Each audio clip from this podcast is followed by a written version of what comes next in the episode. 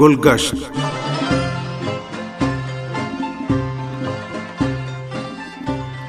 آپ عزیز سامعین خدمت میں سلام عرض ہے۔ پروگرام گلگشت کے ساتھ حاضر خدمت ہیں۔ امید ہے کہ یہ پروگرام بھی آپ سب کی توجہ کا باعث بنے گا۔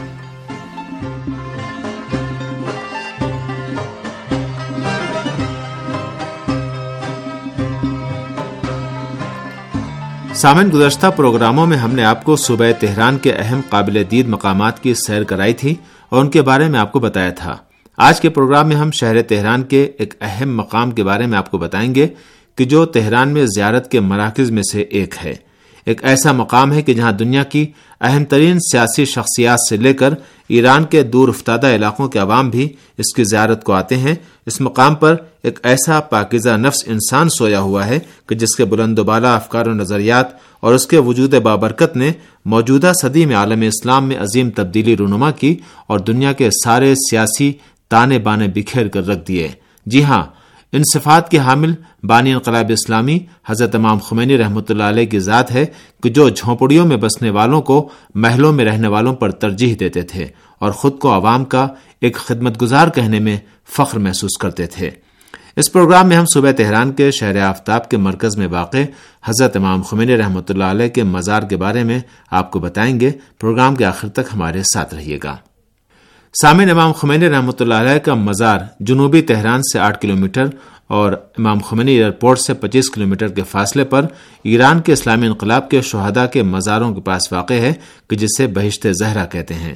یہ علاقہ اپنی ممتاز جغرافیائی پوزیشن کے سبب شمال و جنوب اور مشرق و مغرب کو آپس میں متصل کرنے کے لحاظ سے خاص اہمیت کا حامل ہے۔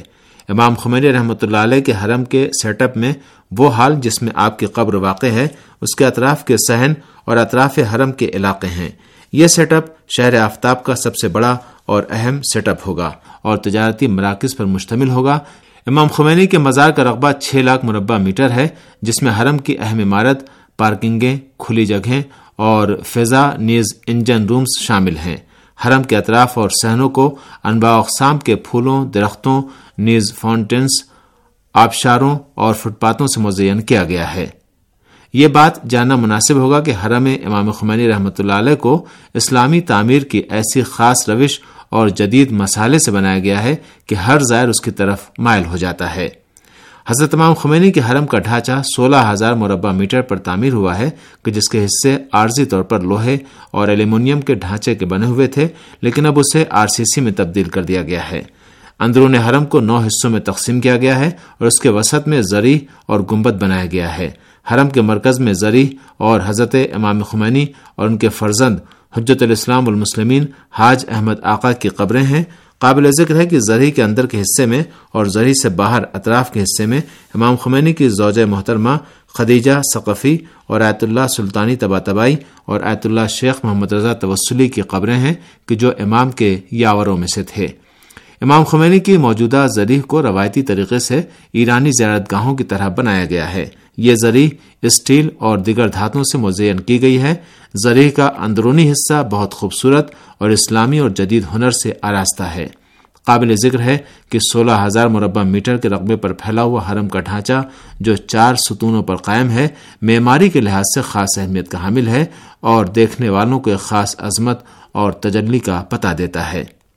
روزے کے اندر اصلی گنبد زرح کے اوپر واقع ہے اور دونوں سہن میں داخل ہونے والے دروازے پر چار فیروزی گنبد بنے ہوئے ہیں جو عملی طور پر اصلی سہن کو شامل ہیں۔ ہمیں اس مجموعے میں پانچ گنبد دکھائی دیتے ہیں جو پنجتن پاک کی علامت ہیں۔ پورے حرم کی معماری میں انتخابی عادات کا اصولی طور پر خاص نمونے کے ساتھ انتخاب ہوا ہے۔ پانچ گنبد کی تعداد پنجتن پاک کی نشانی ہے۔ گمبد کے نیچے والے ستون کی پہلی عدد آٹھ ہے، جو آٹھویں امام سے موسوم ہے۔ اور ہمارے آئین میں اس کا ایک مقام ہے۔ اسی طرح دروازے کے اوپر کی آرائش بھی آٹھ عدد سونے یا چاندی کی اینٹوں سے ہوئی ہے۔ اس کے گمبد بھی بیالیس، ستاون اور اڑسٹھ میٹر کی بلندی پر بنائے گئے ہیں۔ یہ عادات کسی خاص واقعے کی یاد دلاتے ہیں۔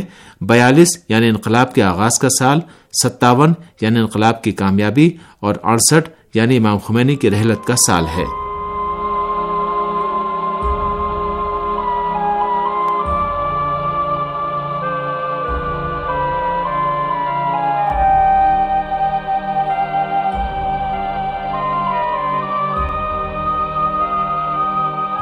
حرم امام خمنی رحمۃ اللہ علیہ میں روزانہ بہت سے زائرین مہمان ہوتے ہیں اور خاص ایام میں اس مقام پر زائرین اور عاشقان امام خمینی کا عظیم اجتماع ہوتا ہے۔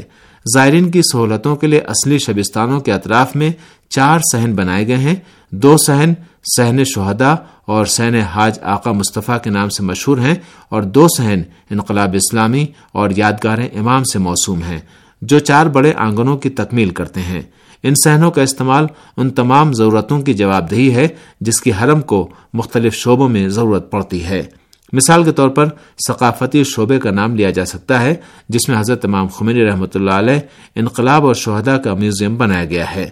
اسی طرح اس کا تجارتی شعبہ عمل میں آیا کیونکہ یہ سیٹ اپ شہر سے دور ہے تاکہ زائرین کی مشکل حل کرے اور اس کے رہائشی اور ہوٹل والے حصے میں بھی یعنی شمال غربی اور شمال شرقی دو حصوں میں بھی مراکز ایجاد کیے گئے تاکہ زائرین انفرادی، اجتماعی اور خانوادگی طور پر اس میں قیام کر سکیں۔ اس کے مغربی جنوب میں آراستہ اور اسپیشل قابل دید اسپتال ہے جو پائے تکمیل کو پہنچ رہا ہے۔ اس بات کی طرف بھی اشارہ کرنا چاہیے کہ اس عمارت کا نقشہ ابتدائی سے امام خمینی رحمۃ اللہ علیہ کی یادگار عالی جناب سید احمد خمینی کا بنایا ہوا ہے۔ ان کا یہ خیال تھا کہ حرم اور روزے کا کلی ڈھانچہ اور اس کی تعمیر اگر ہو سکے تو حضرت امام حسین علیہ السلام اور آپ کے انصار کے عاشورائی انقلاب کا نمونہ ہو اور اگر شیعہ عمارت اور خیمے کا جلوہ نظر آئے تو بہت ہی بہتر ہے۔ نقشہ بنانے والوں نے اس روش اور سلیقے کو دستور العمل کے عنوان سے نمون عمل قرار دیا۔ حرم کا گنبد جو عظمت کی علامت ہے، تقریباً چار سو ٹن کے وزن کے ساتھ چار ستونوں پر واقع ہے اور حرم کے اندر اور باہر اپنا خاص جلوہ بکھیر رہا ہے۔ حرم متحر کا اصلی گنبد زرعی کے اوپر واقع ہے اور چار فروزی رنگ کے گنبد جو دو سہنوں کے داخلی راستے میں ہیں، عملی طور پر اصلی سہن میں شامل ہیں۔ اس طرح سے حرم میں پانچ گنبد موجود ہیں۔ مجموعی طور پر حرم امام خمینی کی معماری میں روایتی مذہبی، ایرانی اور جدید معماری کا امتزاج پایا جاتا ہے۔ عمارت کا پورا ڈھانچہ کنکریٹ کا ہے۔ ایران کی زمین زلزلہ خیز ہے اور یقیناً تہران اور رائے کا علاقہ بھی اس سے مستثنا نہیں ہے۔ اسی سبب سے حرم امام خمینی کی ساخت کچھ اس اعتبار سے ہے کہ وہ دس ریکٹر اسکیل کے زلزلے کے مقابلے میں بھی مقاومت کر سکتا ہے۔ حرم امام خمینی کی خصوصیت یقینی طور پر اسلامی اور ایرانی معماری کے حامل ہونے کے ساتھ ہی انفرادیت رکھتی ہے۔ وہ چیز جو ہر چیز سے زیادہ حرم امام خمینی کے مختلف حصوں کی کشش کو دو چندہ کر دیتی ہے، عمارتوں کی ڈیزائننگ میں استعمال ہونے والے سادہ، سستے اور مستحکم قسم کے میٹیریل ہیں۔ من جملہ اس کے حرم کا بیرونی حصہ ہے جو سب کے سب پتھر سے ہے۔ حرم کے احاطے میں ہزاروں مربع میٹر پر پتھروں سے کام ہوا ہے۔ یہ پتھر انواع اقسام کے ایرانی پتھر ہیں۔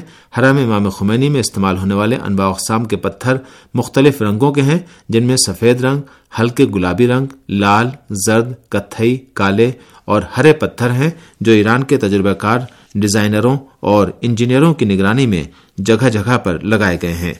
انواع اقسام کے پتھروں کے اس امتزاج میں ایرانی ہنروں میں جملہ مورخ کا شکاری پچیکاری مقنس اور خطاطی کا مشاہدہ کیا جا سکتا ہے۔ پتھروں کے نقوش اور ہنر کے بہترین اور خوبصورت ترین مجموعے کا مشاہدہ سہنوں کے دروازے پر کیا جا سکتا ہے اور پتھروں پر خطاطی اور معرخ کاشیکاری کے ہنر کا یہ بہترین امتزاج ہے۔ ایک سہن کے دروازے کے ارد گرد قرآن کریم کی آیات خط سلس میں کہ جسے ایک ایرانی خطاط خاتون نے تحریر کیا ہے، سنگ تراش ہنرمندوں کے توسط سے سبز سنگ مرمر پر کندہ کی گئی ہیں۔ اسماء الہی اور انبیاء الہی کے نام سہنوں کے اطراف کی دیواروں پر رنگ برنگے پتھروں سے فن مورخ سے آراستہ ہیں۔ یہ جاننا مناسب ہوگا کہ ان زائرین کی سہولت کے لیے جو حرم حضرت امام خمینی کے لیے مشرف ہوتے ہیں، مختلف سروسز مد نظر قرار دی گئی ہیں۔ ان میں بیت الخلاء، حمام، لانڈری روم، برتن دھونے کی جگہ، مرکزی باورچی خانہ، کھانا کھانے کے حال اور طبی مراکز ہیں کہ جس کے لیے تقریباً ڈیڑھ لاکھ مربع میٹر کا علاقہ مختص کیا گیا ہے۔ حرم امام خمینی کے سیٹ اپ میں کتاب خانہ، فلم اور سلائڈ مراکز، حضرت امام خمینی اور انقلاب میوزیم، حفاظتی اور سیکورٹی شعبہ، دفتری اور انتظامی امور کا شعبہ، نیز تجارتی اور اسٹور کے حصے موجود ہیں۔ عزیز سامن شہر آفتاب ایک ایسا شہر ہے کہ جس کا آفتاب غروب نہیں کرے گا، کیونکہ اس شہر نے ایک آفتاب کو اپنے قلب میں جگہ دی ہے۔ اس امید کے ساتھ کہ آپ بھی ایک دن اس شہر آفتاب کے ظاہر ہوں، آپ سب کو خدا بزرگ و برتر کی پناہ میں دیتے ہیں۔